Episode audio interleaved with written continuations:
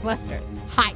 I am so excited. I am literally bouncing up and down like an infant girl, up and down in front of you today because Oathbringer just kicked off. Like, stuff has been happening. But Oathbringer just kicked off, and I'm so excited. Hi, my name is Megan. I should be editing my fanfic. Hi, my name is Emily. I should be working on my book. Instead, we're making a podcast. Hello, everybody, and welcome to another episode of My Sister Made Me View at the Way of Kings, covering chapters Oathbringer 27, 28, 29 by Brandon Sanderson. We are hot off of our live record at Dragonsteel, really feeling ourselves, kind of like high on the whole adventure. And today, listeners, today I am so excited. Emily, we finally are talking about the Unmade. Is that what we're doing? Yeah. Hey. I'm sorry. Hey.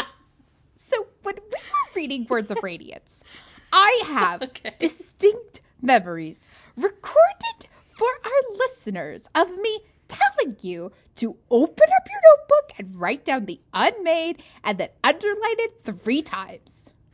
I'm going to fight you on this because I distinctly remember the name you told me to write down, but the Unmade was never made mention of one time. That's not true. That's I think it is. I think this is... Taravangian was literally talked about them in his Words of Radiance chapters. More than that, they show up in several of the Word of Radiance epigraphs. Okay, I remember... Okay, no. The first time I've ever heard the word Unmade is when you told me... There's a whole channel dedicated to me being an Unmade, and I don't even know what that means. The same last voice, no listeners. Right in. Talent. Do you know what? Maybe if you listen to our podcast enough for it to come up in the top slot of your Spotify Wrapped, you remember these things. That's so mean. All right. We're not going to get to that until a little bit later. We have a couple other bits of business to get through first, including Shallan leading a double life, Dalinar plotting to give people ears. At first brush, what did you think of these chapters of Oathbringer? I think it's terrible that we're reading them at Christmas. I think we should have been reading this at Halloween time because it's super spooky. I was busy. You know what the Unmade are. I do not. No. Because the first time I went through Oathbringer, I was like, what are the Unmade? These came out of nowhere. So I made sure on our journey through Words of Radiance to point out to you whenever the Unmade showed up because I didn't want you to get here and be like, what are the Unmade? Do you know what? If you listen to me when I'm podcasting with you. Here's the thing. I remember you telling that story, and I'm like, great. I'm so excited to get to the Unmade. And I don't think we ever talked about it ever again. You just said that they existed. Say that you were excited to get to the Unmade? Did you just prove to the audience that you were lying about saying, I don't know what the Unmade are before? That's not what I said. That's not what I said. Play the tape back. Tell me I'm right. Take her recording. They got to be at the top spot of your Radiant Wrapped this year. Are my own podcasts that I partake in and edit and put out, and that didn't even make the number one. Everyone knows we don't put out. What I'm saying is, the Unmade have been mentioned, but I don't think we have talked about them, and I have no memory of you telling me Nanciat was an Unmade. I remember the name. What was that name again? But I don't think we talked that was an Unmade. Close. It's Sja-anat. Nanciat. This is why you should have actually taken notes instead of just pretending to take notes as a bit when I told you to write things down. I just don't know where the notebook is. I took notes and I don't know where it is. Chapter 27. No, chapter 27. Emily, could you read me the epigraph? Yep. I will confess my heresy. I do not back down from the things I have said, regardless of what the Ardents demand. I do not back down from the things that I have said, contrary to what Emily thinks might have happened. Sorry. From Oathbringer Preface. And I think we talked about, you've kind of discouraged me that this is Jasnah's words. I have supported you every time you've said that. I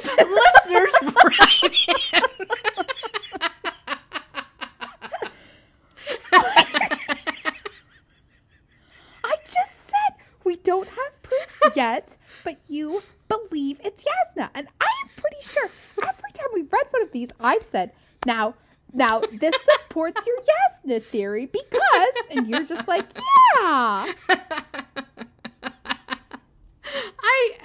I misremember things a lot. Let's just, for some reason, I thought you've been trying to tell me it wasn't Jasnah.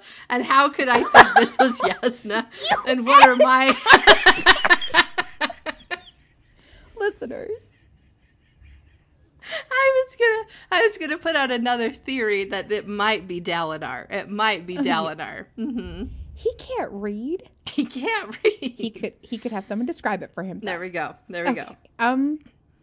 Listeners, in case the energy in the room has not been made clear to you, we are now embarking on hour 4 of podcasting already today.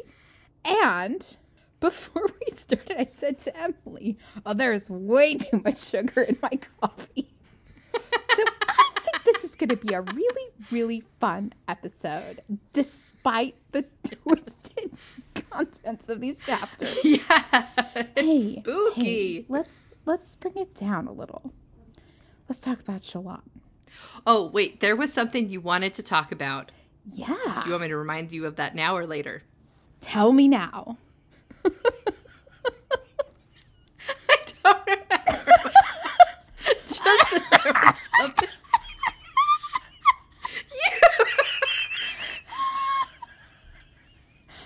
Just that there was something you wanted to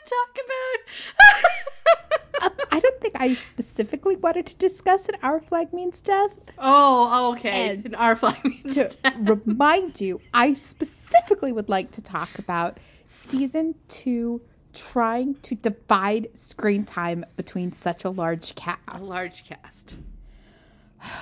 So, listeners, make sure you join us for Our Flag Means Death Season 2, Episode 1 on our miscellaneous feed. So. To find out what I think about how they define screen time between such a large cast, I'll tell you what Brandon does. He just adds 3 more chapters. There you go. So, Shallan's in a meeting at Urithiru in an empty amphitheater that is originally designed for Emily. What does it mean about where Pattern is hanging out while she's listening to the meeting? That he has a little pedestal that he gets to sit on, which is adorable. And it says he buzzed happily. Like, he's just so excited. So, has Pattern been to Urithiru before? Not to my knowledge. I mean, probably with Shallan, but we don't know how old he is. And we don't know, like, what cryptics have crossed over before. I'm sure a metric ton of Spren died when everybody broke their oaths. Oh, my gosh. We'll talk about Oathbringer in a second. Yeah, because... Okay. I mean, the actual sword Oathbringer, not the book Oathbringer. Or the in-universe book of Oathbringer. That I'm very much encouraging Emily. But as she has brought up today, could be Dalinar. There you go. But yeah, so... The place where all of these Radiants also had a place for their Spren, which is nice. It's adorable. But guess who else is there?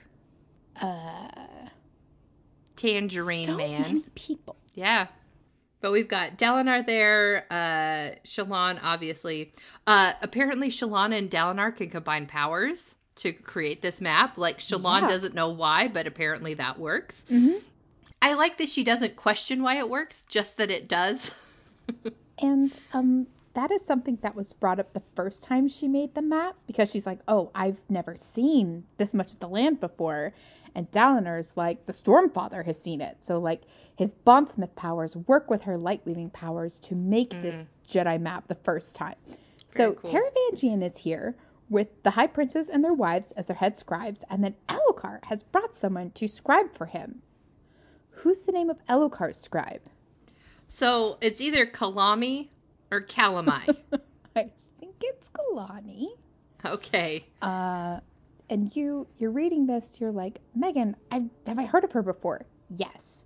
We saw her in Words of Radiance, maybe in Way of Kings. She is the widow of Taleb, who died at the end of Words of Radiance. Oh, at the end of Words of Radiance. She was the one trying to draft a history of the Alethi-Parshendi War. And so she was present at several meetings, and Dalinar remarked that, oh yeah, she's here because she's transcribing history of the war. And she's here to listen firsthand. Now that her husband died, she has become head scribe to the king, whose wife is not present. Mm. And no one, I'm going to jump ahead a little bit, no one can, basically span rates all over the continent are going down, which is weird. No one knows why, because the high storms have come back. There's enough Stormlight. But whatever is happening and going on in Alethkar is still a mystery because all the span rates are dead. And so we still don't know. Oh, Brandon, why you do this to me? We still don't know what's going on. We know that we've heard that there have been riots going on, and we have seen that in one of the interludes. But we just don't know what's happening, because I'm just like, oh, is there going to be a romance? But no, I forget. Elokar has a secret wife and a secret kid. So. All right. It's not a secret. We've known about her for such a long time. It's not a secret. They just tell everybody about it. Yeah. So this drawing. What is Shallan drawing? She's drawing. Okay, so it's in the book. If you guys turn to the page before chapter 27, the eyeballs and the open mouth and like this horror picture. It's terrible. Terrible. Yeah. And she is drawing the thing she saw in the alleyway last time. Yikes. Yeah. And Pattern's, she's asking Pattern what it could be, and Pattern's like, it's old. Like and finally Pattern's just like, he doesn't know why it's there or anything, but we find out this is a Spren of Odium. Which, just get out, just leave, burn the place to the ground. It's like if you find a giant spider in your house. That's it. That's all that's, there's nothing left to do but burn it all. But it's the headquarters of the Knights Radiant. They worked so hard to find it. Infected with odium. It's too late. You guys have failed. Get out. There's just one great big mystery spread so far. I'm sure it's just like real life, where if you see one bug in your house, that's literally the only bug that could possibly be there. I want to jump back. You were saying that span reads across the whole country were down. That's not true. Just the capital city is where they are down. Oh, okay. Why? A Rafo. So, Dalinar declaratively states that the enemy is making a play for the Oath Gates. All of their motions, save for the large gathering in Marat, indicate this. My instincts is that the army is planning to strike back in Azir or even across to try to assault Yaakoved. Now, I want to bring something up. When Shallan and Adolin's world's greatest detective were investigating the murder, Shallan says that Adolin has made the mistake of deciding what the evidence says and ignoring the outlier. And we have seen in her interactions with Renarin earlier that in the end of Words of Radiance, Renarin was an outlier. Shallan was ignoring it. I feel that Dalinar in this conversation is like, except for this outlier, which, you know, is an outlier and shouldn't be counted. I think the enemy is doing this. And it feels like this is another case of deciding what's already happening and not counting all the evidence. So, Emily, do you think Dalinar is... do you think his instincts are right, or do you think this outlier should be counted? Okay. This might sound contradictory. I think his instincts are correct, but I think that the enemy still has the trick up their sleeve. I think that Dalinar hasn't quite figured out the whole plan yet. Cool. Shallan drew a picture. Another picture. Who did she draw? I'll give you a hint. He's dead. Oh, she sketches High Prince Sadeas and the, what's the other guy? Perel. To compare the two of them. That they do look similar, Shallan decided. Same bulbous features, similar build. Her next pages were of the pictures of the two Harn Eaters. Those two look roughly similar as well. And the two murdered women. So she's drawing the murder victims. The ones who, because we know something is happening where someone is murdered. And then something identical happens and someone else is killed in the same way. And it's this pattern that is being repeated. And we find out that it's a Spren that is doing this. Should I jump ahead that far? I don't know if I... Yeah, we can jump around. Because I want to throw out a thing where, like, Spren are drawn... Oh, but could a Spren be doing it? Because Spren are drawn to the thing, right? They're not the thing itself. That's so interesting that you say that. Uh-huh. And... because at first I was wondering if just, like, this is a... I say a pattern Spren... where we know that, okay, we're getting existential. We know that there are cycles. We know that there are desolations. We know that the people are supposed to go, the heralds are supposed to go to hell or whatever. And then when the cycle is kicked off, they all come back, that sort of thing. I wonder if this Spren, if it is one of Odium's, which we're pretty sure it is. We are is just, pretty sure. Just playing the cycle. It's a cyclical. Spren. Cyclical, yep. Thank you. And you mentioned them being drawn to the actual thing. Mm-hmm. Like, this thing sees violence first, is drawn to it, and repeats it. Then perpetuates it. Yeah. It's interesting. It's really interesting. This is, Brandon, it's really good. That's all. Just how is it so good? So Shallan's thinking this. Somebody comes over to try to talk to her. Who is it? Oh, it is Malata. Who's that? Malata. She is the Radiant that Taravangian brought. And okay, so it's been a minute just since Megan and I have been able to record. And I had a thought the other day while I was driving. And I actually pulled over and called Megan. And I said, because Shallan is from Yaakoved. And now Taravangian rules Yaakoved. I'm afraid that he is going to invoke some sort of, hey, you belong to my kingdom and you need to come serve me as my Radiant. So I think Shallan needs to hurry it up and marry Adolin so that she can be part of Alethkar legally. Okay. Fingers crossed they make it to a wedding. All right. Something I would like to say here is Shallan is having none of Malata's friendliness. Right. Malata seems so cool, and I really hope she's good. I really, really, really, really, really do. So, we are seeing a lot of Shallan here, mm-hmm.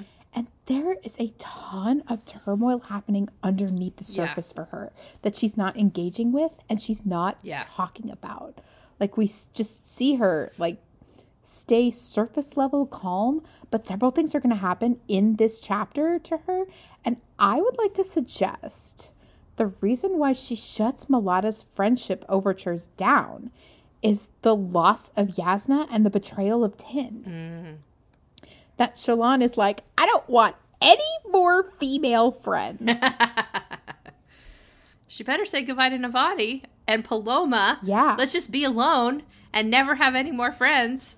Is that the solution, Shallan? I think Shallan feels that is an equitable solution. Now, I get where she's coming from. Like, I'm not blaming her in any way, but I feel so bad for her. And I'm just like, oh, babe. Yeah. But Pattern also has some negative thoughts about Malada. He thinks Malada's going to start destroying things. Why? Because whatever Spren that a Dustbringer has, which is what Malada is, I believe, that says her Spren, they like to break what is around them. They want to know what is inside. And I actually had worried for a brief moment when I was reading this and asked Megan if that is the Spren, if there's another Dustbringer in Urithiru, because it feels like when Pattern loves the lies that Shallan tells. Like, if she's dressed in Stormlight instead of, like, showing who she really is, like, he hums appreciatively at the lie. That, you know, even though it's not really a lie. And so I was just wondering if a Dustbringer's Spren could be doing those murders of trying to figure out what's inside these people, what makes them do this, trying to understand things, that sort of thing. What's inside? But we do see that Cryptics and Honor Spren do not have a good relationship with each other either. So, like, what Syl was sort of saying about Pattern was, like, technically true. That, like, oh, they love to lie and deceive. But, like, Pattern doesn't like to lie because of deception. He likes to lie the same way I think it's funny when people get killed in movies.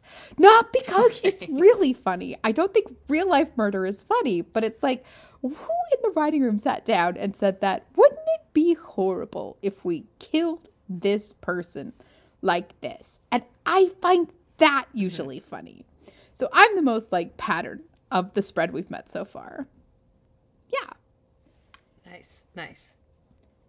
The new Sadeas family shows up. What's happening? What's the sitch with House Sadeas? Amaram's been adopted. Amaram's been declared heir. Amaram is coming around being like, I know you're mad at me, but we need to think about the fate of the world instead of what I've done that you're mad at me about. Ugh. And again, with this chill on the surface, tumultuous underneath, Shallan sees Amaram, who she believes has killed her brother. She checks in on how she's feeling. Her anger has cooled. It's not gone, but, you know, it's still there. It's just there. You are lying to yourself.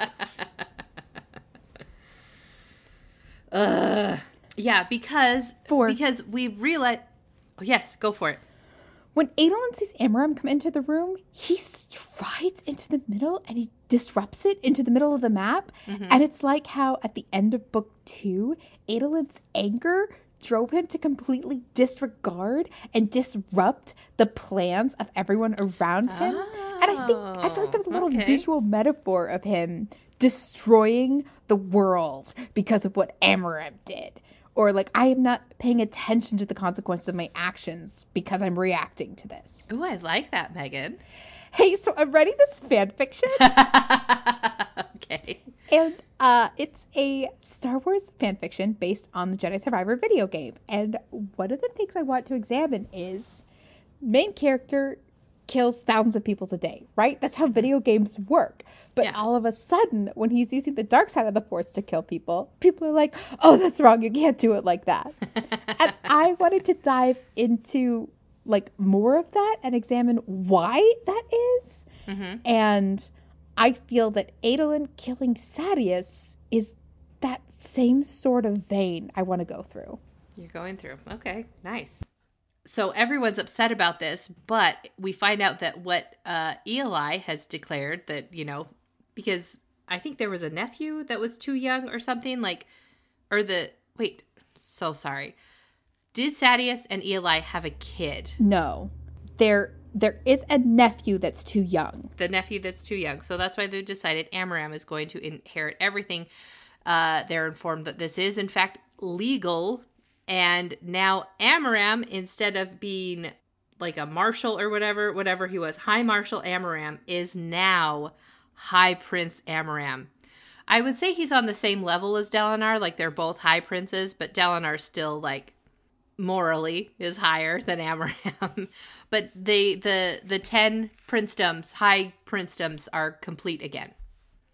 Stupid. Stupid. Isn't that great? No. Isn't that wonderful? Like, oh, wow, he's High Prince and he's got all these shards. Wow, I'm just so glad for you. Anyway, Adolin and Shallan take an elevator ride. Before that, so they realize, okay, he's going to be, the High Prince. And so Dalinar met the eyes of Amaram across a floating map. High Prince, Dalinar finally said. High Prince, Amaram said, tipping back his head. Bastard, Adolin said. And that's what Dalinar's like, go, son. Go collect yourself. I love it. Yeah. Yeah. And just then... My good opinion once lost is lost forever. Which I loved. Then Adolin and Shallan take an elevator ride. Oh, we find out how the elevator works in Urithiru. You got to put a little glowy thing in. And, here's how the levers go. Here's how that goes. And, it takes a good paragraph. But if this ever gets adapted to screen, we can just reference this and have Adolin go, boop, boop, boop. And people will go, that was in the book. Okay, so... I was on the phone with Megan while I read this because she was really excited about this part. This reveal at the end. What happened? For Shallan, that Adolin just casually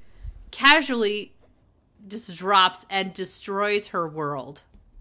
Who killed Shallan's brother?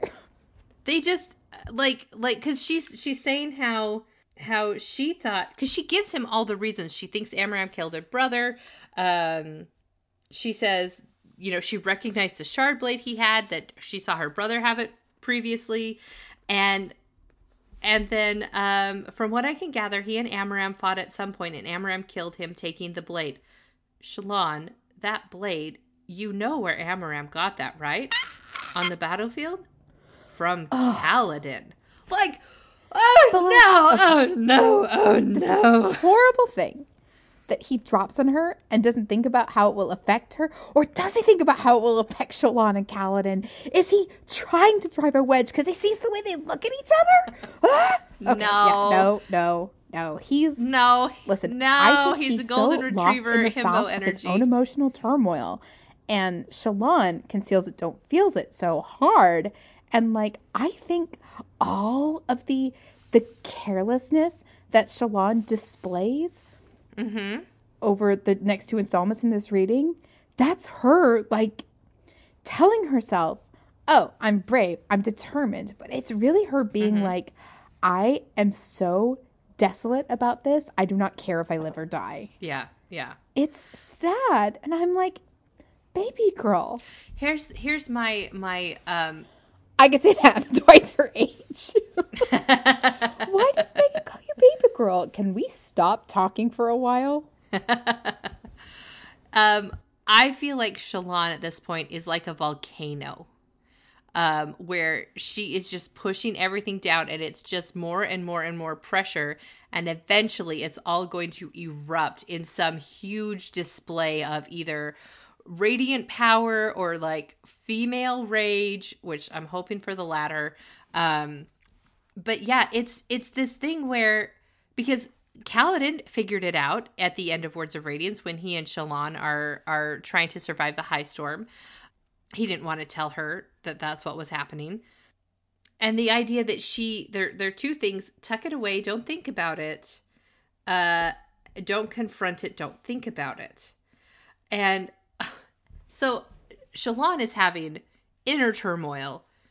I mean, this is so sad. It's so sad. But as she's having all this inner turmoil, Adolin is just like, why would your brother try to kill Amaram? Did he maybe know the High Lord was corrupt? And how he's just like, Kaladin didn't know any of that. Poor bridge boy. Everyone would have been better off if he just let Amaram die. And I love this other viewpoint of it, because when we read this story, Kaladin killing the Shardbearer is this huge, amazing, incredible feat that he's protecting his High Lord and everything's going well. And so the fact that the betrayal hits even harder. But for Adolin to not take any of that into account and just be like, he just should have let him die. Like, ignoring everything that went before that. So, in our Iron Man 3 coverage, which if you are a $12 patron, you get access to our MCU coverage, we talked about how Tony Stark just has to accept that his actions have wider-reaching consequences than anyone else. Mm-hmm. That he, because of his intelligence, his power, and his money, cannot be careless anymore. Because people without his same skills will attempt similar things with disastrous results. So it's like, don't do something stupid in front of a little kid because the little kid will copy you. Yep. That's Tony Stark's whole life. That's so Tony Stark. Kaladin had no idea he was the specialist, most magical, perfect boy on all of Roshar. He didn't know that sparing Amaram would cost the lives of all of his men. Kaladin was trying to kill to save, which his father, Liren, is like, impossible.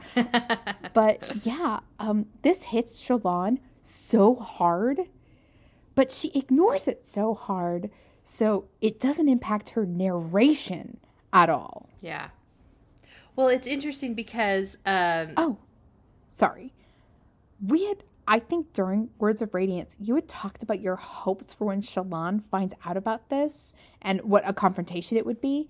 And what happens is she decides, don't confront it. Don't think about it. Yeah, she said. Huh. And that's it. And yeah. Let's see. Anything to get off this topic, for this was something she could still tuck away in the back of her brain. Like... she's let a lot of other things out, but this is the one thing that she can tuck away in the back of her brain. She did not want to think about Kaladin and Helaran, ... And then it just goes on to what they're doing next. It's back! Oh my gosh, Shallan has the most significant ellipses. A review by Axeman 13. Well, it's interesting because as she's walking around the hallway and she's taking notice of how the hallways are set up, she's looking through her sketchbook and is finding stuff she does not remember drawing. And so this is an issue. Not only that, even Pattern does not remember when she first drew it. Hey, Emily, where would Pattern have been? I don't know if Pattern wasn't there or she'd sent him off, or if like her... stuffing things away so hard is also affecting her Spren.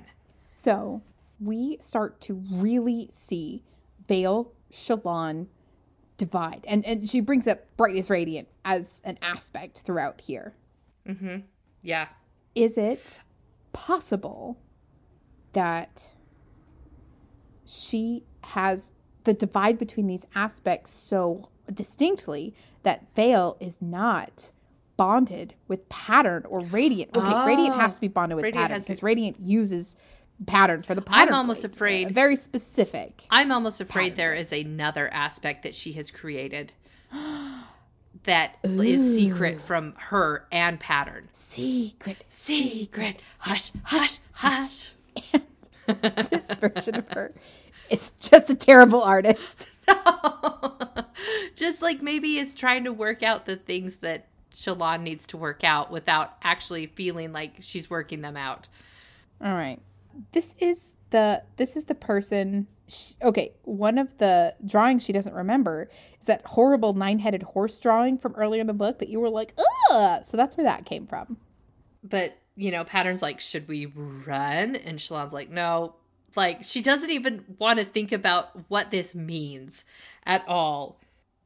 She trembled, part of her terrified, but she couldn't abandon those secrets. She had to have them, hold them, make them hers. And that's interesting that she has to have them. Like, she doesn't even know what it is, but she is not going to let this go, which is interesting. But she goes over to the men that she pays for, the men that she houses, the men that are supposed to be there, following her orders, made up of, let's see, we've got... Vatha and his team, so Gaz is there. We've got someone called Red, Shab. There's a couple different people, and she's getting ready to put them to work. Oh, yeah. Did I tell you the funniest thing that happened to me? Uh-huh. Where there's like, you know, several people have been killed, and then somebody, and the bunk says, "Oh, I've been killed." And I read it as, instead of an accent, I read it as "Oi" as a person. So my friend, "Oi," spelled "Oi," has died. And I was like, "Who is Oi?" And then I was like, "Oh, wait, no, it's an accent. Oi, my Oi's been killed." So pour one out for Oi out there with some guy named Tiered. But we've brought up in Words of Radiance that Shallan didn't see her servants as people. And Adolin has been reminding her, no, your retinue is an important resource. Yes. And so she is going to use them as a resource. Mm-hmm. Because as cool as Veil is, Veil cannot be everywhere at once. And so it almost feels like Shallan is just using them. How do I put this? Shallan still doesn't see them as people. She just sees them as a way to get the job done. She does jump in while somebody's on the job. And she's like, "Oh, I should have thought about that." Yeah. And so she tells them, get ready to go to work and get ready to get drunk. Yeah.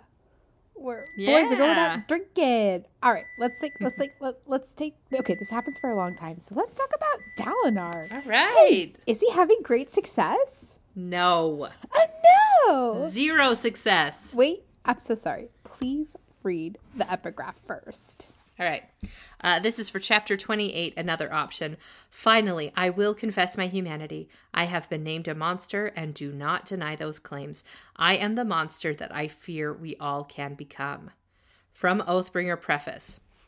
So this almost sounds like an apology, like I did what had to be done sort of a thing.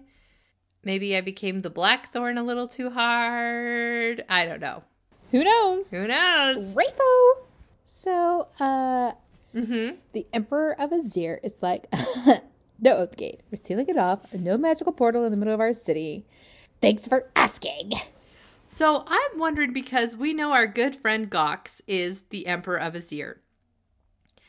He has no training. This boy does not know what it means to be a leader. I feel that these are all his advisors telling him what for and what to do and what not to do. Like, we have not actually talked to Gox. This is all through his advisors.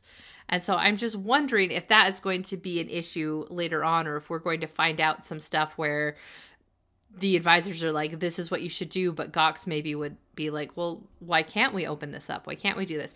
Because here's the thing.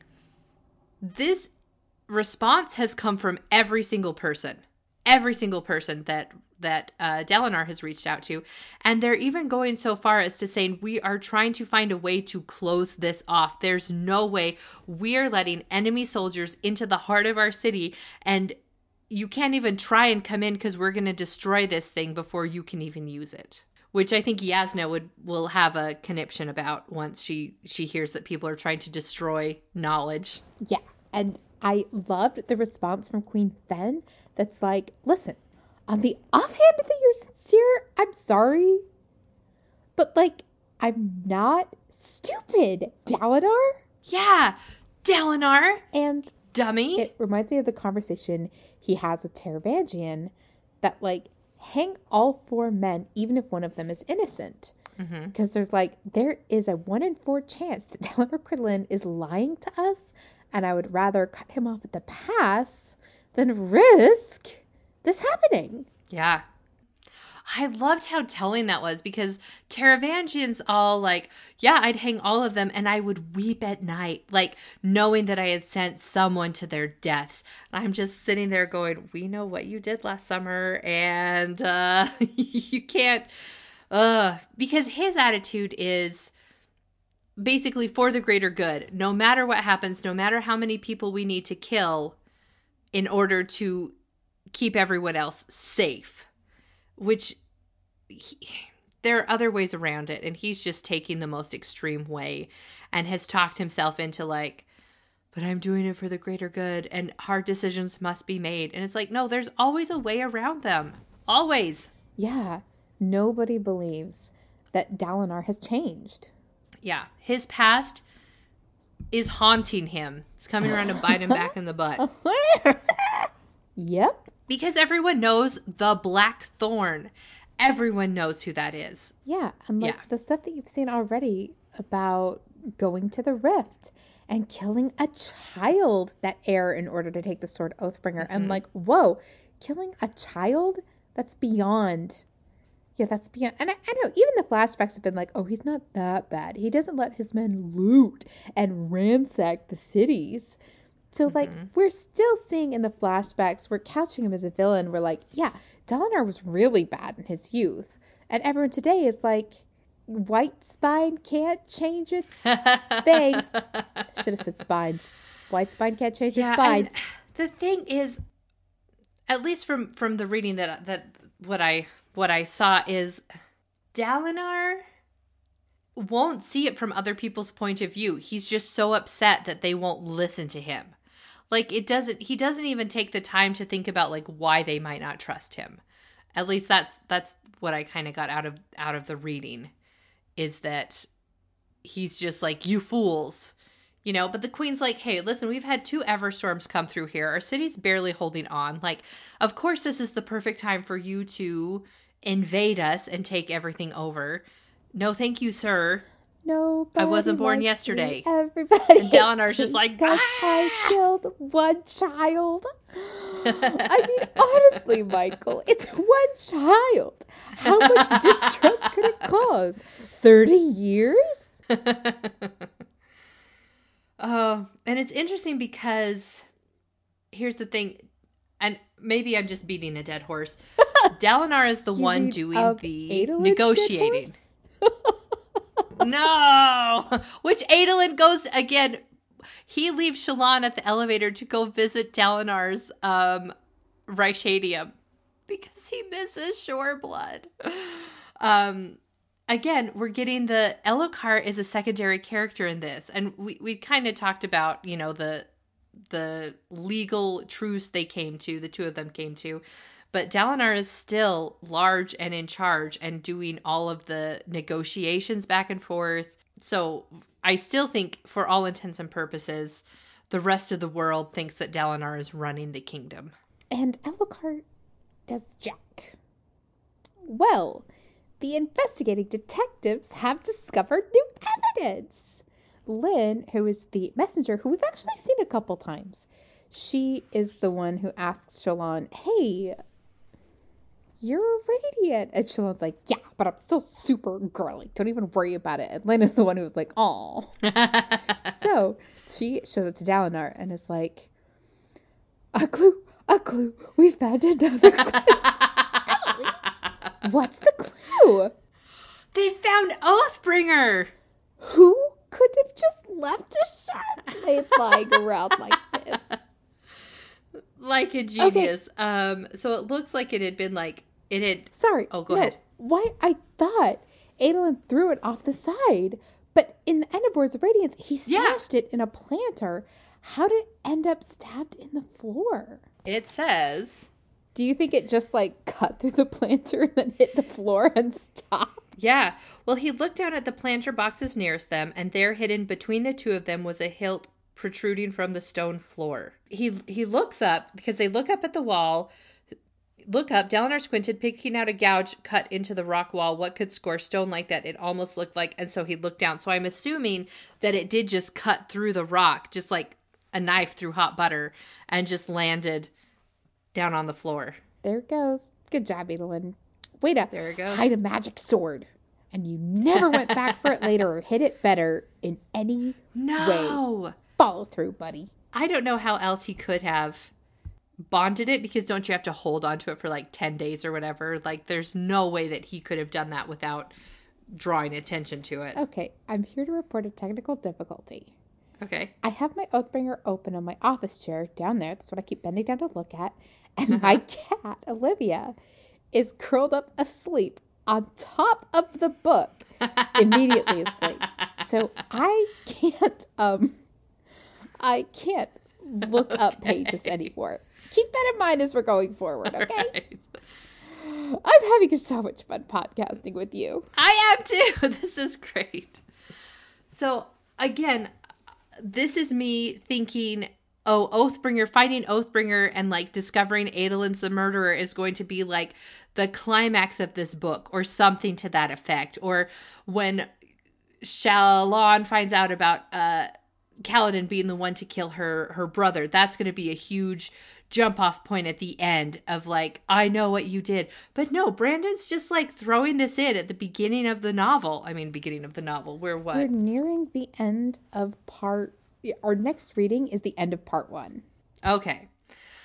And so I say, put this in early. It's not even early. It's just, I love that this plot isn't quite following like a regular plot where like everything's good. And then here we're sliding this in early. That's going to complicate things even further. It's just really fun, but they can't dust it for fingerprints. I don't know if they're going to be able to get the swords to talk, but Dalinar picks it up. I think he takes out a handkerchief and picks it up. And he, like, I mean, Dalinar, first of all, fishes the sword out, knows immediately it's his sword. It's Oathbringer, the one that he has carried all those years and the one that, you know, he gave away. Let's see. Dalinar steeled himself and carried the blade of familiar weight with the flat side against his shoulder. And then the Stormfather is like, absolutely not. He wouldn't carry any blades. And Dalinar's like, relax. I'm not bonding it. Okay. But, yeah. And it says that he said he didn't touch the blade directly, but he heard a very distant whine, like a scream in the back of someone's throat. Can so you make that noise for every me right every now? Other me? No. That's not what it sounded like.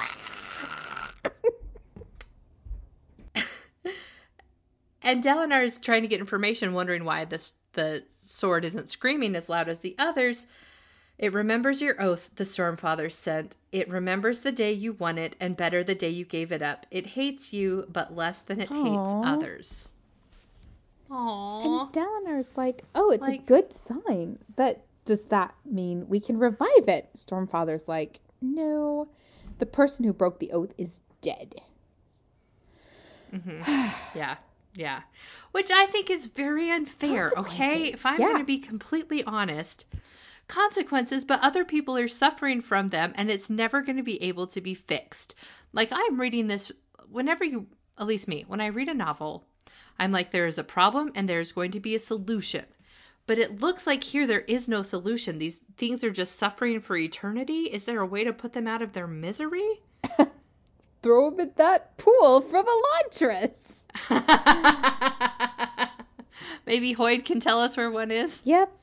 Where is Wit? What's he doing, Megan? Hey, when was the last time we saw him? End of book 2. With Jasnah. Where are they? Stuck. You know, I hate this. You know, I waited for a whole book to be right, and I was right, and now I don't even get to bask in my rightness because we don't even get to see them. It's like they're still dead. Okay, remember in Home Alone when his mom is like desperate to get home to him, mm-hmm. and she like ends up taking all these different flights, and she's sitting in the back of a van that's like mm-hmm. with the full polka group, and I'm like, I would love to read the Jasnah Witch shenanigans trying to get back. Yes, yes. Because why couldn't that have been a secret project, Brandon? Yeah, Brandon. What are they doing? What is taking so long? I don't know. Did they stop at an inn and there was only one bed? You know, yes, it's just going to kick him out. There's not going to be any shenanigans. But then Megan. What does he do with it? He gives it back to its rightful owner. No! I was furious. I wasn't throwing the book across the room levels of furious, but I was peeved. Like, he goes, it's this, okay, it's this society nice dance. Like, you gotta, like, obey the rules. You can't, like, do what really should be done, which is, like, decry him as the worst person ever. No, you give him back a sharp, no, Dalinar, you don't strengthen your enemy, you idiot. He lost it. He lost the, It was Sadeas's. You gave it to Sadeas. Sadeas died, and in the interim, that means it goes back to Dalinar because there wasn't an heir set up. I don't think so. Legally, the person who kills him should get to keep it, right? But Adolin didn't keep it. Ugh, I hated this. I hated this so much. I understand why it was written. It's a good plot point, but ooh, internally hated this. And the reason why I hate it is. You looking around to see if Brandon Sanderson is in the room with you? No, I heard it sounded like somebody hit my wall with a guitar, and I was like, oh man, I hope that guitar's okay. The reason why I hated this is we know that that being used as a Shardblade is painful. It's screaming. And I wish Dalinar had put it somewhere it didn't have to be a weapon anymore. Yeah. And he gave it to stinky Amaram. Yeah. And they have an interesting conversation here. Oh, Amaram. Amaram is so terrible because, again, his whole byline, his mantra is, I stand by what I was forced to do. Like, he's taking no responsibility. He gets to slide along scot-free because he had to do it. It was the only way because, what does he say? The stories of Dark Eyes gaining blades are charming, but do you really think we have time for nursery tales now instead of practical reality? And Dalinar again brings up, you murdered defenseless men. Like, how can you be a leader if that is what you do? But then Amaram is like, how many men have died in yours? Which, fair point. You know, video game character can kill 10,000 people, but as soon as you kill a character with a name, all of a sudden you're evil and bad. And no. Can I say something about that? Yeah. I think still Amaram is more in the wrong because he killed men who were there protecting him. They gave up everything they could do to protect him, and he took them out. I feel that it's different than Dalinar sending men off to fight in a war. It's similar, but I still feel Amaram betrayed them more by being the one to kill his own men. Do you remember when Dalinar woke up from the thrill and realized he had killed members of his own honor guard? And he took care of it. Is that different? Okay, listen. Yeah, they're still dead. I feel Amaram did this selfishly. He did it so he could gain status by having a shard blade. Okay, but cool motive, still murder. I'm going to apply that here.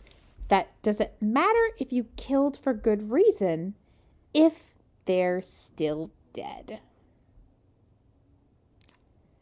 Does the motive behind your murder really make the killing of someone viable? I'm going to say a little bit, but I agree with you. No, murder is wrong. Remember, we believe murder is wrong. Fictional murders are a metaphor. Help me out. I have no idea. It's an interior structure. It's scaffolding. Fictional murders are a metaphorical scaffolding to discuss this. Because guess what? The life of a man, the worth of a man's life is priceless. There is nothing else that is worth the life of a man besides maybe a shard blade. So was Amaram justified so he could get a priceless shard blade? Here's the thing, both Amaram and Dalinar have blood on their hands. Yeah. Both from their own side. I'm not arguing that. I'm saying Alinar. That's their ship name. Don't tell his wife. Amaram did everything for selfish purposes, but lied to himself saying it was for the greater good. That's the party line he's been spouting, because he can, I feel like he can turn that on anybody. Like, he's definitely going to be able to turn this on Dalinar, because yes, Dalinar has sent people to war to die. Dalinar has accidentally murdered his own men. Amaram's was deliberate. Dalinar killed a child. Yes. Yes. I'm not saying which murder was more wrong. Uh-huh. I'm saying Amaram is lying to himself by saying, and that's what I hate about this, is he is like doing his utmost best to say it was for the greater good. No, it was for your own selfish purposes that you can pretend were for the greater good to shield you from the awful thing you did. So the murders are equally bad. Adding on top of the murder, Amaram is also lying about his motive, which, while makes them both murderers, makes Amaram a murderer and a bad person on top of that, while Dalinar's trying to change. Yes. How far is too far that you cannot be redeemed? And it seems like all of the world leaders believe Dalinar is too far gone to ever be redeemed, to ever change. But he's still trying anyway. And here's... Oh, yeah, I'm glad he's still trying anyway. And I totally get the point of view of everybody else who does not want the Alethkar, you know, soldiers in their town. But, like, yeah, Dalinar had a choice. He could either keep being the awful person who kills kids, and you can't change that. That's the thing, is you can't change what you've done, but you can change what you do in the future. I don't know that you can ever make up for something like that. That's just my personal opinion. I find Dalinar's efforts to be noble. And I like the kind of murkiness that we're getting into. Like, Dalinar is a super, super complex character who has done bad things in the past. And I like that he was presented as this noble, noble person from the beginning of Way of Kings. And I like getting to know his backstory as we go along, just to, like, add those layers of complexity. I really enjoy how this is set up. All right. I still think Moash is terrible. Yep. And it we don't know if they're trying to change or not, because we haven't seen them in this book. Let me say, I also want to clarify something. I'm not mad at Moash for anything he did, trying to kill the king or whatever. Like, you can do that. It's a free country. You can do whatever you want. It's a free country. Kill the king if you want. No one's stopping you. I'm just so frustrated. He was such a jerk to Kaladin. So, are you more mad that he was rude to Kaladin in book one, or that he broke all of Kaladin's ribsicles in book two? The first thing. I think you can get... Hey, remember when Kaladin picked Moash up at dark o'clock in the morning and dragged him bodily out of bed, and you were like, this is the worst thing anyone's ever done to another human being? But then when Moash was slightly rude to Kaladin later, you're like, unforgivable. And I'm like, he hurt his feelings first. This is a fun book. It's so much fun. I have too. Oh, man. I hope we... Listen, you know Moash is alive in book four. Do you think we're going to see him at all in book three? I'm hoping. I'm thinking maybe not till the end, though. Like... Okay. Yeah. Okay. Yeah. So Dalinar goes back and is talking to Taravangian, and they're sitting in front of the giant, I believe it's a ruby Fabrial that's acting like a fire. And Dalinar sees something inside the Fabrial. Yeah. Like a perfect storm we've captured inside. Emily, what's inside the Fabrial? No, there was something else. But yeah, our own little storm, captured, contained, and channeled. Hold on. Dalinar leaned forward. He thought he could see something larger within the ruby's light, something that moved like a fish in a bowl. Okay, yeah. He sees something inside the Fabrial. Emily, what is it? What could it be? A little fish. A little fishy fish. Didn't we talk about, I was worried that, like, Fabrial had Spren or something, and that every time we use Stormlight, we're killing something? I have got to check something. Do you not remember us talking about that? I remember us talking about that. What I don't remember is when we talked about it. So give me a second. All right. Okay. We know that the listeners learned to capture Spren in a gemstone based on stuff from the Alethi. And to my memory, that is all we've discussed about it. I don't remember anything more specific than that. I'm very sorry. All right. That's okay. Okay. Gavilar mentions it to Esh and I in the prologue. One of the great things about... One of the great things about the Copper Mind is it cites its sources of where something has happened. And I'm reading, I'm gonna just say, from the sheer number of sources that are listed in chapters we haven't read yet, that we'll talk more about Fabrials and Artifabrians and how they do their stuff. Okay. So, we know that a Spren can be trapped inside a gemstone, and that infused gemstones are needed to run Fabrials, to Dalinar's knowledge, because we haven't really seen Navani's point of view talking much about her Fabrials. Yeah. So we know from Dalinar's knowledge that you need Stormlight infused gems for Fabrials, but whether... Yeah. So just refo. I'm just going to refo that. Just refo that. Right. Great. We've definitely talked about Fabrials less than we've talked about the Unmade. Okay. Hey, but who's he hanging out with? He's hanging out with Taravangian, and we kind of touched on this a little bit about just like how they would take care of this, and you know, instead, you know, because Taravangian's like, I'd hang all of them, they'd all die, and then I'm so excited that the book The Way of Kings makes another. I did love that appearance. Where it's like, oh, I know what that is. But Noadan eventually wrote that the landlord took a modest approach. He imprisoned all four. Listen. If someone... the idea that, like... So the issue is there were 5 people and 1 person was murdered. And by the time they, you know, someone got to the 1 person, they were like, 3 people killed me. But he wasn't able to name them. And so out of the 4 suspects, no one could figure out who had actually committed the murder, which of the 3 out of the 4. And so Taravangian's like, I'd hang them all and I'd cry about it. And Noadan apparently had, he had imprisoned them all, which is still not fair, but it's the only justice they could get.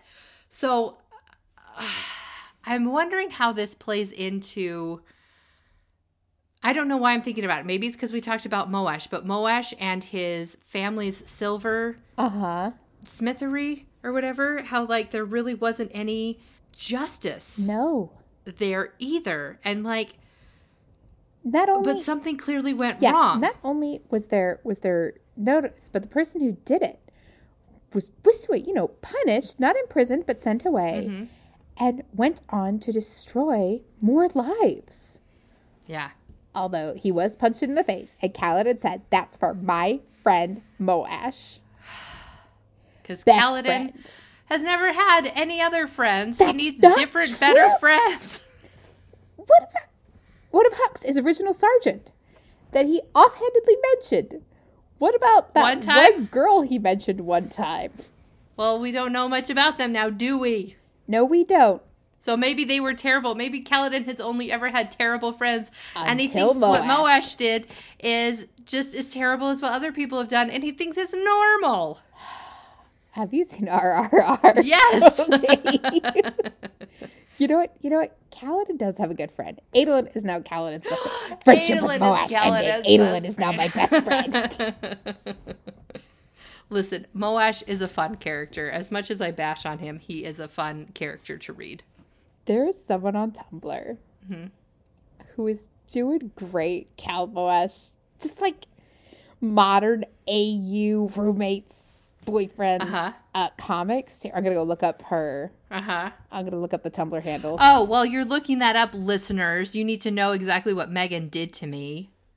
So I reached out like a good sister should, to see, hey, how's my sister doing? No. And she said, I can't believe you've done this.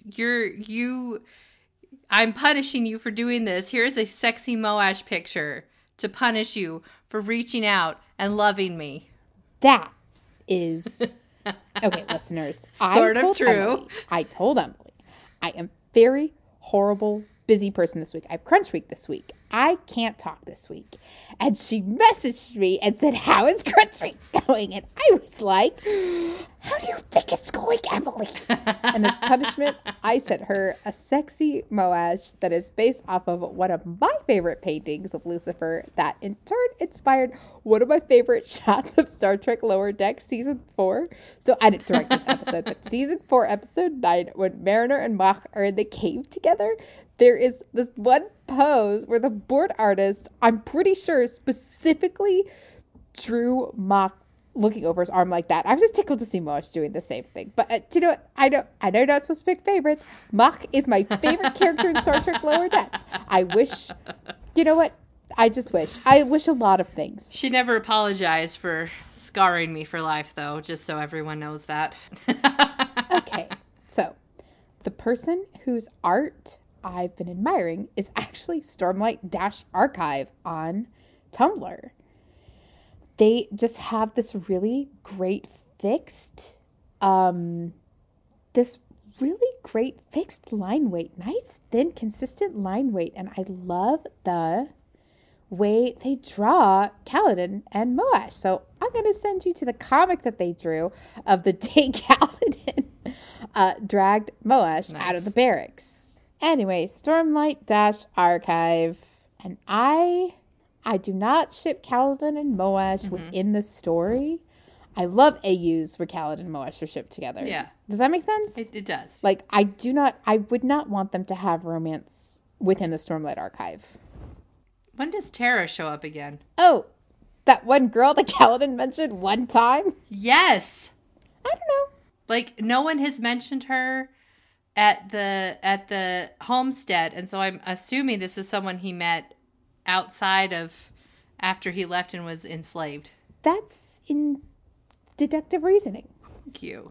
After Dalinar and Taravangian record their podcast on the Way of Kings, Dalinar is like, do you know what? Noadon, I would love to watch my Noadon visions again, so I could have talked to him. And the Stormfather is like, why don't I just show Navani too? And Dalinar says, what?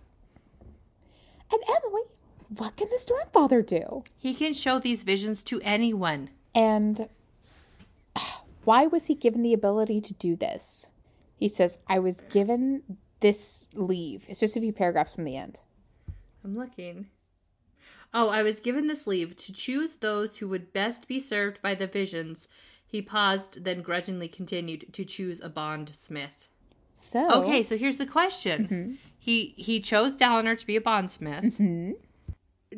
Can he only show two more people, and then he has to make those people bondsmiths? Or is there another piece of the Stormfather as a Spren who's gonna? I don't know. I'm confused as to if these people see the visions, do they become bondsmiths, or is it just here is information? Okay, so I'm gonna Rafa you with that one. We'll see if Queen Fen gets to become a bondsmith, because that's who Dalinar picks first to go on a dream vacation. Nice. But know that Gavilar was seeing these visions before Dalinar did. Oh, so the Stormfather's first choice at bondsmith was Gavilar. The guy who started it all? Unite them. You must, brother, you must find the most important words a man can say. Okay. All right. Hey, you. Gavilar lives and becomes the bondsmith and bonds the Stormfather. What do you think? From what I've read, I think he would use that to somehow take over other countries. And I think that, I don't know. I don't know enough about him, because he was trying to unite them, but I think he would have used the dreams to unite them in a way that he thought they were supposed to be united. And I feel like Dalinar is trying to figure out a way to unite everyone for the good of everyone. It almost feels like Gavilar might have united everyone in a way that benefited Alethkar rather than each individual country. So We've been recording for a minute and a half already on this. Mm-hmm. And I'm not going to tell you when, but I will tell you at some point. You said something so delicious. I dropped it in the Emily is an Unmade channel right away. And you've got 5 crying, laughing, smiling faces. Lasers posted a Monty Python gif that said, "She's a witch!" And Savior of the Pod Priscilla is like, "If the men find out we can shapeshift, they're going to tell, the church." So good job today. You said some very clever stuff during the first 2 chapters. Thank you. Well, but let's jump to the real, what I'd like to talk about today, chapter 29. Wait, can I have that epigraph, please? So sit back, read, or listen to someone who has passed between realms. From Oathbringer Preference. It's Jasnah. It's Jasnah. She's passed between the realms. Dalinar has not. He's a phony. He's a fake. This is listen, if you're right and it's Jasnah talking, then Dalinar hasn't lied to you in these epigraphs because according to you, Jasnah wrote them. Yes, she did. Get off the murder, Grandpa. Just kidding. He's not a grandpa. He's an uncle to Alethkar's secret son. Okay. Mm-hmm. Veil prowled through the breakaway market. Emily, what do Shallan's men know about Veil? They know that she is just think someone who works with Brightness Radiant. Yeah. Radiant Brightness? I don't remember which is the correct. Brightness is the title. Radiant is the name. Brightness Radiant. Radiant is more strongly becoming an aspect of Shallan in these chapters. Mm-hmm. Yeah. So they know that Shallan is their boss, but Veil, they do not know that Veil and Shallan are the 2 different people. Yes, they do know that. No, they don't know that Shallan is both of these people. They have no idea. And what she's brought them together is there was an attack, and she is trying to prevent the second death, the copycat death that is coming.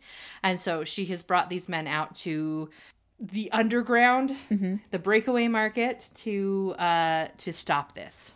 Okay. At some point in our story, instead of referring to Veil as disguises mm-hmm. or aspects, I really think we should start calling them altars. Altars, okay. These are the altars in Shallan's system. Right. Because Veil and Brightness, these personalities are now becoming much more distinct from one another. Uh-huh. And they are not, like, sharing. It's not that Shallan is pretending to be Veil when it's Veil walking around. She is not considering Shallan as part of what's happening. Right. She considers Shallan and Radiant as separate people. So we should now call them altars in Shallan's system, I think. Yeah. Altars. So they are waiting because there was an accidental murder. Some guy with a mustache got smashed in the head with a bottle. And the murderer was hanged. And Veil and Shallan's men are on the lookout for another mustachioed man to get smashed over the head. And Emily, they are tracking the wrong violent crime. Mm-hmm. Which surprised me. Because turns out the violent crime that is copied is actually the hanging. Yeah. So I feel it is because the bottle was in a moment of, like, rush, and the harm it caused was accidental, mm-hmm. but the hanging itself was a deliberate murder. Mm. So, like, when Shallan stabbed the guy in the hand, when Veil stabbed the guy in the hand, mm-hmm. she was like, I am doing this violence right now on purpose, and it's deliberate. And Adolin murdered Sadeas. It was absolutely heat of the moment, but he definitely meant to kill him. Yes. So that is why I think the accidental murder with the bottle didn't register with this being in the tower, but the hanging did. Mm-hmm. Mm-hmm. Those are my feelings. Those are great feelings. I believe those. And when the person gets hanged... Oh, yeah. Also, I wanted to bring up, I think I mentioned this in our Iron Man episode. I wanted to talk about it here. That yes, Veil is someone that Shallan has slowly been building. Mm-hmm.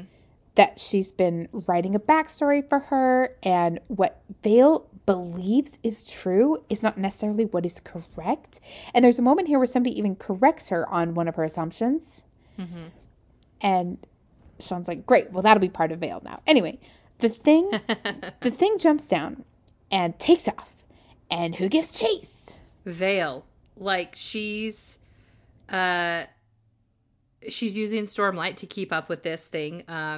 Because if she failed the chase, she'd have to wait for two more people to be assaulted if it even happened again. The creature might hide now that it knew she was watching. But she's running, and I love this, that she reached the end of the hallway at an intersection and looked one way then the other. She glowed brightly to light the corridors for a distance, but she saw nothing in either. She let out a sigh, slumping against the wall. Pattern said from her coat. It's there. Where? Shallan asked. To the right. The shadows are off. The wrong pattern. So, Veil gives chase. Mm-hmm. But Shallan has the powers. Shallan is the one that glows. Shallan is the one that talks to Pattern.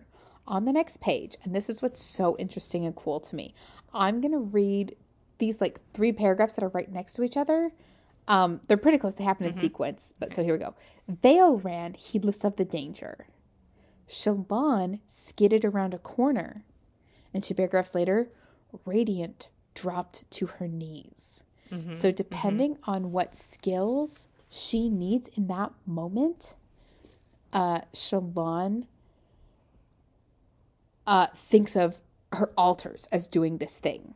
So Radiant is the one that can hold the Shardblade, because Shallan cannot hold the Pattern Shardblade, cannot do it. Yeah. And Veil doesn't have any powers. So Radiant has to be the one who does this. The rules that she has to work within are so complex, but are so orderly as well. Yeah. Then, when Adolin catches up, Shallan is like, he cannot see me in Veil's clothes. She's talking about Adolin specifically, yeah. Yes. And so, she puts on a light weaving to make her be Shallan, but that is her central, like, that is her core identity. She is Shallan, but, like, she's sort of losing herself in the shuffle. And it's interesting because she said, Shallan, she was Shallan again, innocent, lively Shallan, quick with a quip even when nobody wanted to hear it, earnest but sometimes overeager. She could be that person. That's you, a part of her cried as she adopted the persona. That's the real you, isn't it? Why do you have to paint that face over another? Because she just found out her crush killed her brother and she's freaking out. I would consider, listen, she's in love with Adolin. Mm-hmm. I think she's got a crush on Kaladin, though. Would you agree? Yeah. I mean, we all do. We all do. Everyone who reads this book and everyone who meets him has a crush on Kaladin and doesn't know how to deal with it. Why do you think Zeth freaked out so hard after their fight? Ugh. Oh, that's great. Anyway, I'm kidding. Pattern was very helpful.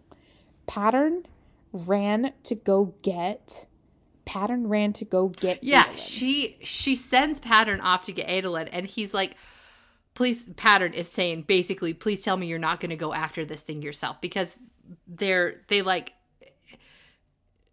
bring all the soldiers with them, and even then they don't think that's going to be enough to catch whatever this thing is. And I really was afraid that Shallan was going to be like, yeah, go get Adolin, and yeah, I'll stay here, because, and then send Veil or Radiant in after it. Yeah. Yeah. Yep. But at one point, because... yeah, she promises she won't do this. Shallan kept her word. She was drawn toward that blackness, but she wasn't stupid. Well, mostly not stupid. She waited, blah, blah, blah, blah, blah. Anyways, she finally hears voices behind her, and she's wondering how long she's been here, because she kind of also lost time a little bit as well. Yep. But Meg, what happens? What happens? Renarin shows up. Clomping in. She's so mean about Renarin still. Like, he's no threat to her. Ugh. Okay. No, I was really excited about when Adolin's like, oh yeah, Pattern showed up in the trading room screaming that you'd found the killer. So to come, if we didn't come, you would probably go and do something stupid without letting me watch. I love Pattern. Anyway, a bunch of Bridgemen show up, including one of them is Scar, mm-hmm. who, I don't know if we've mentioned, is based on one of Brandon's friends, Ethan Skarsgård. Oh, I didn't know that. That's cool. Yeah. So we've got Scar, the Lopen, a female soldier. It's Lynn. Lynn is running around with Bridge 4. Yep. Yeah. I love that Bridge 4 is still adopting people. And then as Teft is talking, Renarin leans out and says, there's something down there, something ancient. You felt it, haven't you? This place is weird. This power is weird. You've noticed it too, right? And then Teft said, you're the expert on what's weird. We'll trust your word. And Shallan's like, oh, that's kind of insulting. Like, that's sort of rude.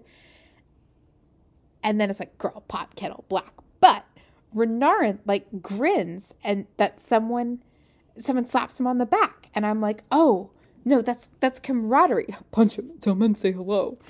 Renarin was really afraid that becoming a shard bearer would divide him from Bridge 4. And mm-hmm. I'm really happy that he's still considered a part of the team.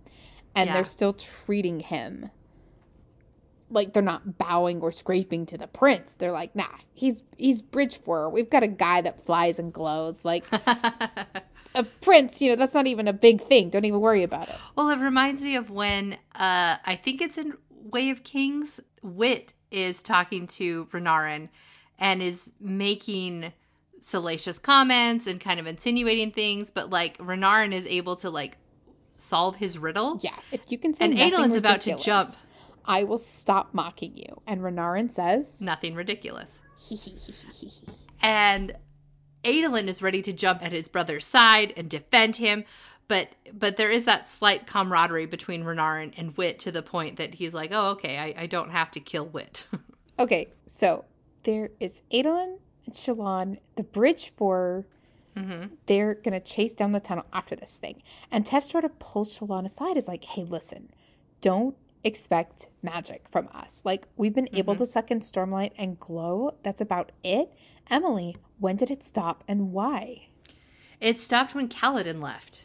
Yeah. But Lopen's just like, oh, when he comes back, we'll do it again. Like, it's no big deal. Like, it's kind of a big deal. So it's like Kaladin has become the sill to the entirety of Bridge 4. He's what gives them hope, and he's what gives them their powers. Oh, I love that. All right. So, in a very Pippin moment, I feel, Lopen tosses a diamond chip, a money sphere, down the hole. And Adolin's like, it might be down there. You just give away our position. Now listen, I love the visual of, like, complete dark tunnel, single white sphere dropping down. Yeah. And now they are going down a shaft. We get some lore. Because the sphere is down there as a you know, a light. Shallan was glad to know that at least there was an end to this descent. She'd begin to imagine an infinite spiral, like with Ol Dillid, one of the 10 fools. He ran up a hillside toward the tranquiline halls, with sand sliding beneath his feet, running for eternity but never making progress. And, like, that almost sounded like a circle of hell sort of a reference, you know, a ring of hell or whatever. And they mentioned the 10 fools several times, but I do not yet know what that is. And I'm very intrigued to find that out. If that is supposed to be like another word for the radiance, another name for the radiance. I just don't know. Who does? Me. Megan. So the visuals. Shallan gets the coolest, most incredible magical fantasy sequence. But because she doesn't like to register her magic that hard, it's not like, okay, so, like, when Kaladin swears his second ideal and, like, the wing-shaped glyphs explode back down across the hallway, it's, like, presented in this epic forefront manner. And when Shallan stuff happens, she's just like, yeah, I did magic stuff. Anyway, moving on. But they get charged by a bunch of black shapes. And Emily, Renarin knows where they come from. What does Renarin say? Well, let's see. Who's doing this? Well, first they're looking in like a... They open a door with the let's see. Oh, Adolin rams his blade through the door, opens it, and everything feels wrong, and they find a library full of books. But the books are so ancient and so old that they just crumble under the slightest touch, and she's like, well, maybe we can save them somehow. But another thing Jasnah was wrong about, the archive of Urithiru. But Renarin is freaking out because a large mass that reflected the light, glistening like tar. We shouldn't have come here, Renarin said. We can't fight this. Stormfather. He stumbled backward. Stormfather. So I want to talk about Renarin for half a second. Okay. Because Renarin, in previous books, has always charged towards danger. That is true. But he's always unprepared. He's always like running onto the battlefield to save his dad, but he doesn't have plates, so he's sent back. You know, he's there to help Adolin during the big duel, but he can't help as either. And the idea that they are here and there is danger and Renarin is not running towards it intrigued me. And I'm wondering if it's because earlier he's trying to fit the Alethi definition of bravery or whatever and didn't really want to do it, but just thought like that's what I should do, or if he just is always brave because he doesn't understand the true dangers because no one has really like allowed him to take any responsibility, and now he's not running forward. I'm wondering if it's because he knows, like, even if his Spren doesn't quite know what this is, everything just feels bad and feels wrong. Consider, as someone who constantly charges into danger, maybe the first time his friend knows exactly what this is and is like, buddy, don't do it. Let's see. So this is She's Here, Renarin whispered, one of the Unmade, Re Shafir, the Midnight Mother. Hi, Emily. Megan. What do you know about the Unmade? Nothing! Are you sure? I know they exist. Could you name more than one? No. Yes? Because who did we just see in this chapter? Oh, well, Re Shafir. Uh-huh. Name me the one Unmade name you actually know. Nat Sion. Sja-anat. Now, Evel. Megan. I'm going to just tell you. Okay. The Unmade are significant Spren of... Odium. Yes. Well, I know. So I want you to guess how many you think there are. I'm going to say there's 9 of them. Okay. So I'm going to tell you where you've heard about a couple of them. Okay. In Words of Radiance, Taravangian speaks about several Unmade within the diagram. So I'm going to read to you. Oh, is one of them the Magog, Medir? Yeah. And does Magog, Medir do? It goes where there's a lot of death. It follows death, which is why they're getting the death rattles. Yay!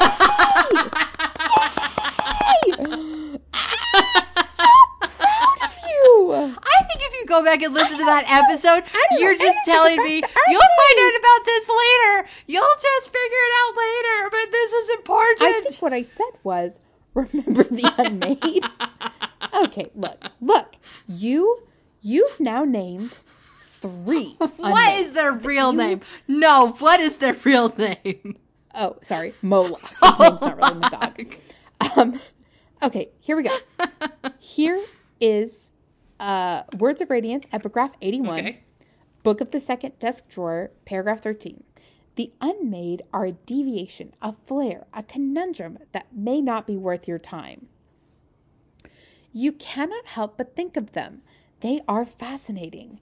Many are mindless, like the Spren of human emotion, only much more nasty. I do believe a few think, however. Okay, next one is, That's rude that you call me that, then. Words of Radiance, Epigraph 82. There is one you will want to watch. Although all of them have some relevance to precognition, so the Unmade can see the future. That is why the channel where your predictions are correct is called Emily is an... Unmade.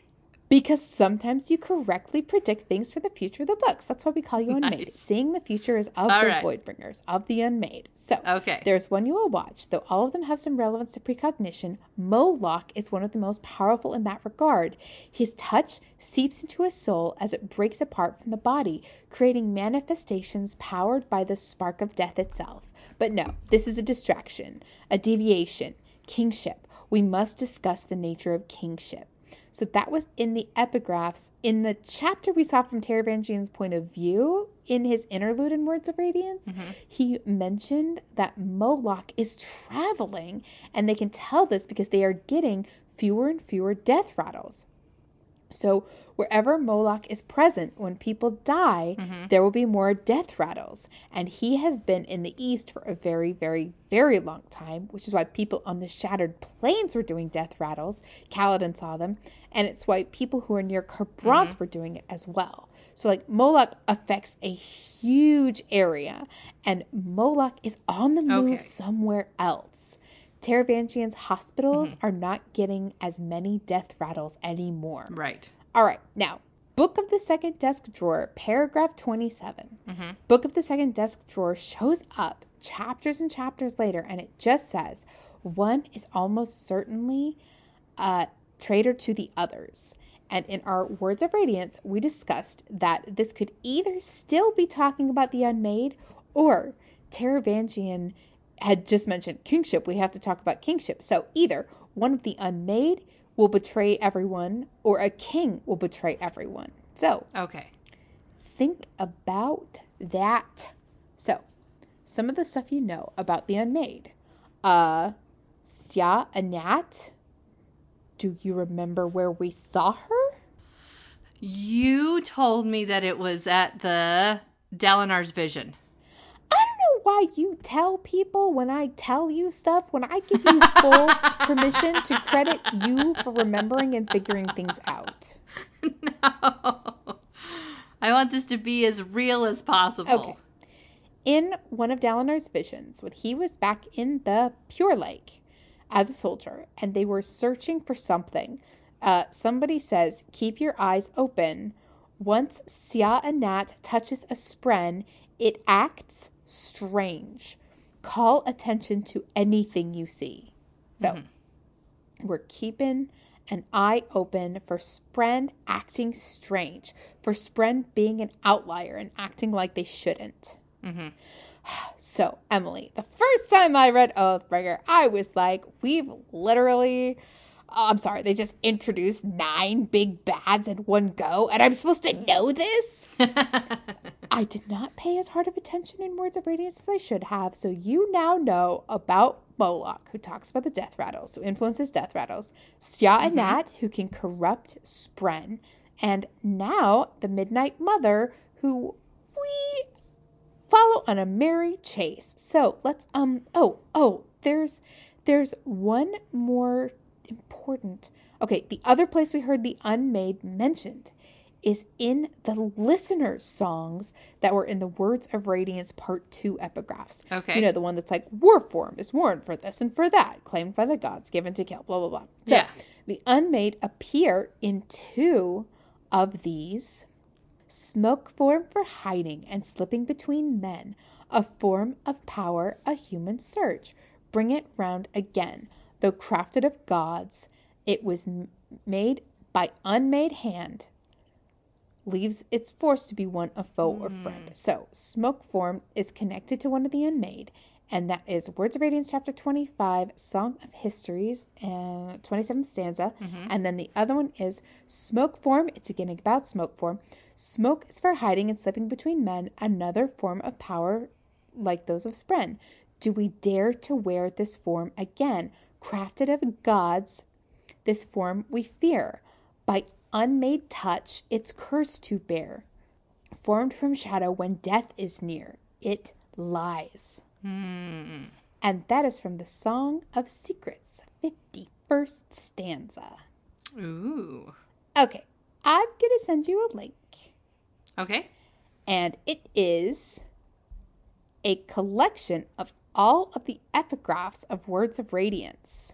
Ooh. Don't go anywhere else on this website. It's the copper mine. Okay. Don't go anywhere else on this website. But maybe all right. Read the epigraphs again. A little brush up, because who has time to re-listen to an entirety of our podcast? Listeners, you do. Write in. Tell us.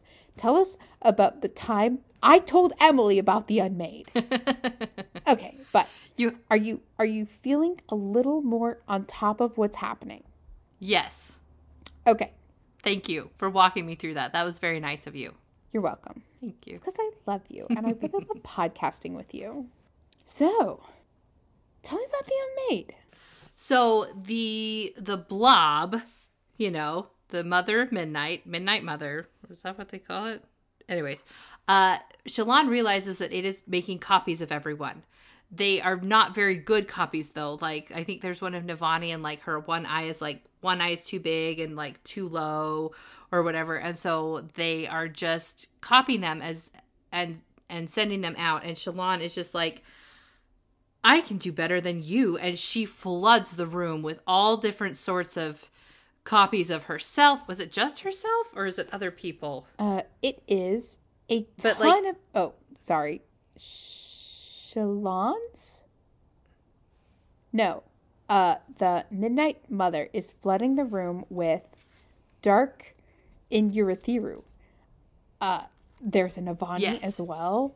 And Shallan is like, pathetic. And then she puts out a...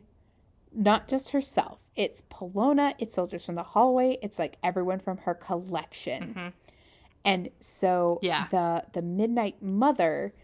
is like an incomplete black mirror of Shallan's full light weaving.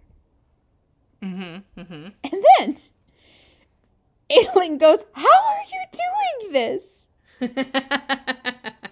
Why are they afraid? Has someone with a knife, not known who you were, ever tried to threaten you?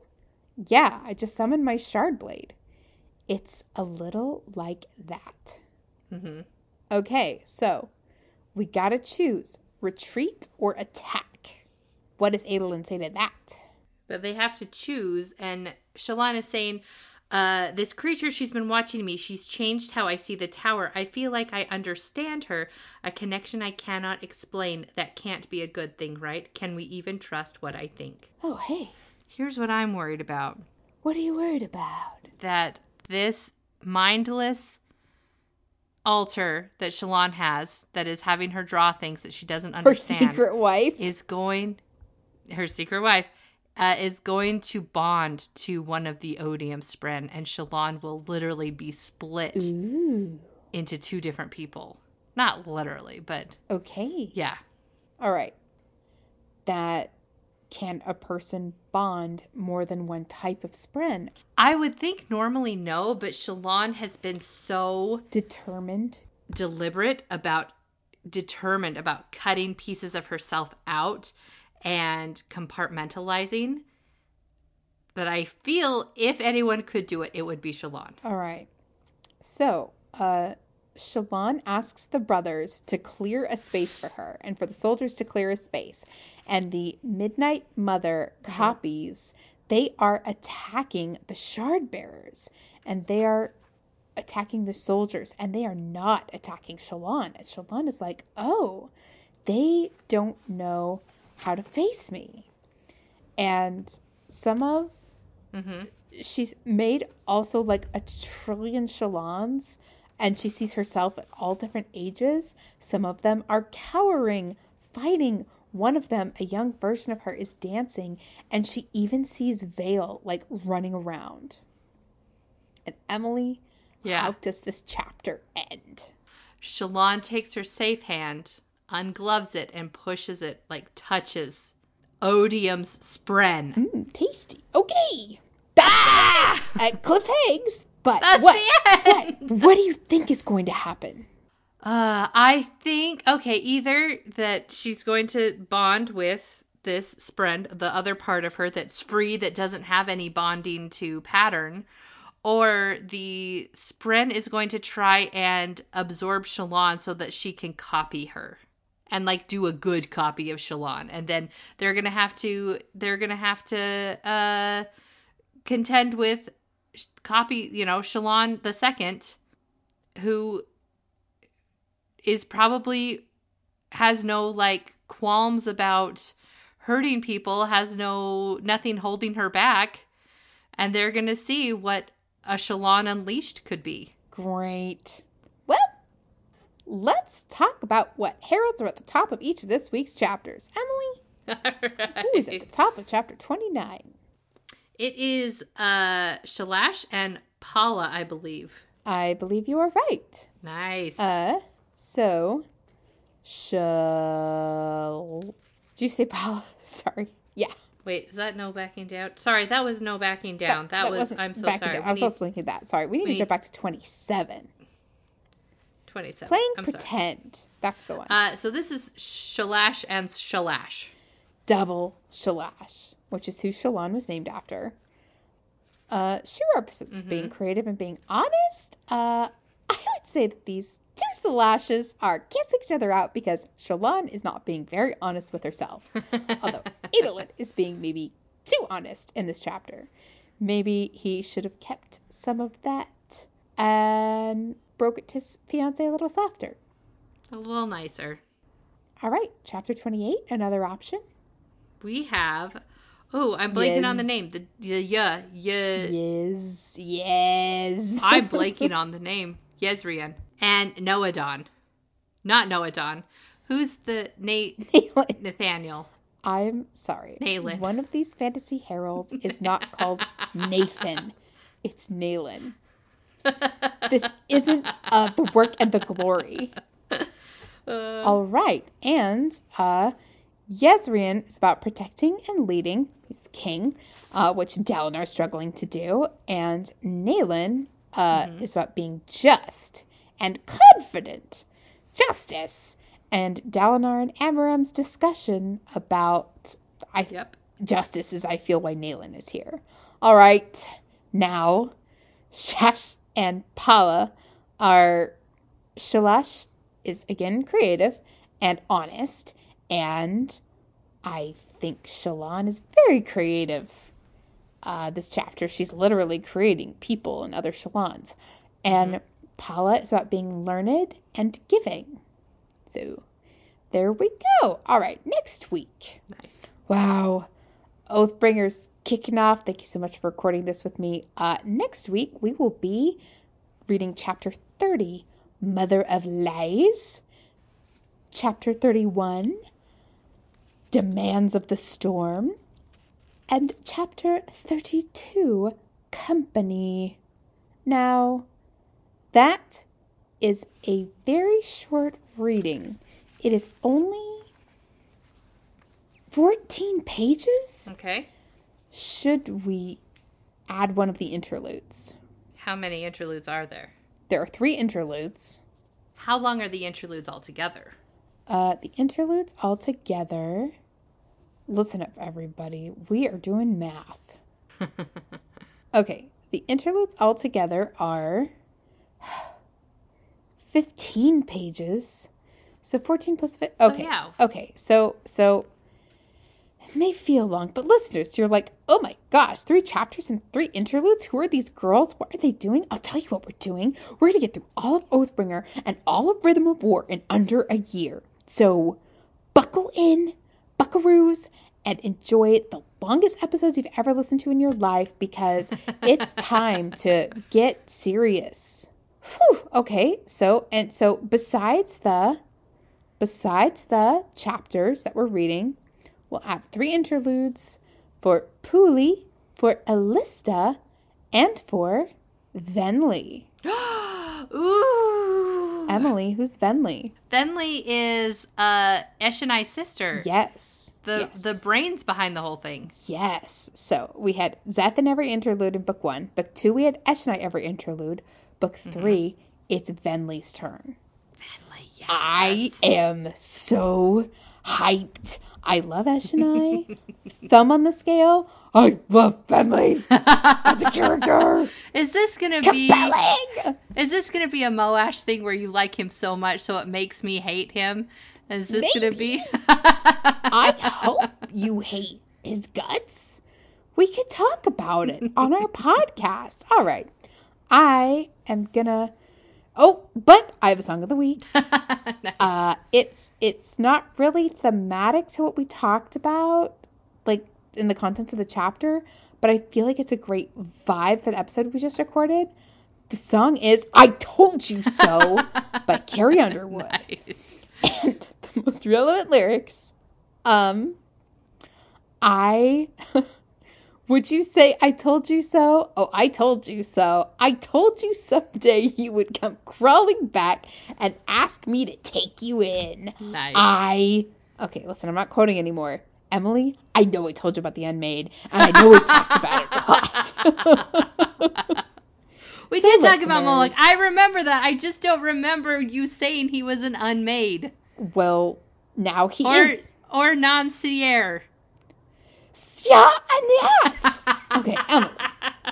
When you think about the Unmade, I want you to think about a bug that you should squash. Okay. And then you say, I saw a gnat flying in the air. That's what I think about when I think of all Unmade. Sja-anat. So you should think of to try and remember that name. Oh. This is fun. Emily, there's 9 Unmade. How many do you think we're going to talk about in this book? I bet all of them. Let's find out. All right, listeners, I love you. 6 to all. Okay. I love you, everyone. Thank you for listening. Emily, I'm having so much fun. I can't wait to record 2 more podcast episodes with you today. It'll be really fun. One thing I want to make sure everyone knows before you go that we do have a Patreon we have put together this year, which is great. If you go to patreon.com/sismademeviewit, if you join at the $3 level, you're going to get in and talk on the Discord with us. $7 level is friend of the pod, and you get your episodes out every Monday. You don't have to wait for them to come out during the week.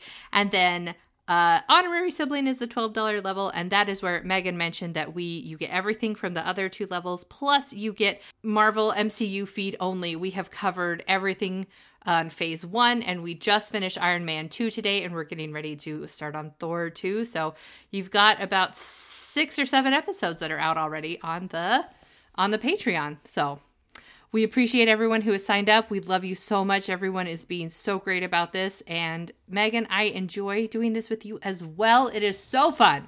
Oh, I'm so glad. So in the meantime, we are going to take a quick break before we go and do more recordings. We are getting ready to record. Oh my gosh, we're almost done with Roswell. The second to last Roswell episode. I can taste it. We could conceivably watch the Roswell finale tonight after all our other recordings. Mm-hmm. So we do a Roswell 1999 version. We are currently doing Our Flag Means Death Season 2. That's on our miscellaneous feed.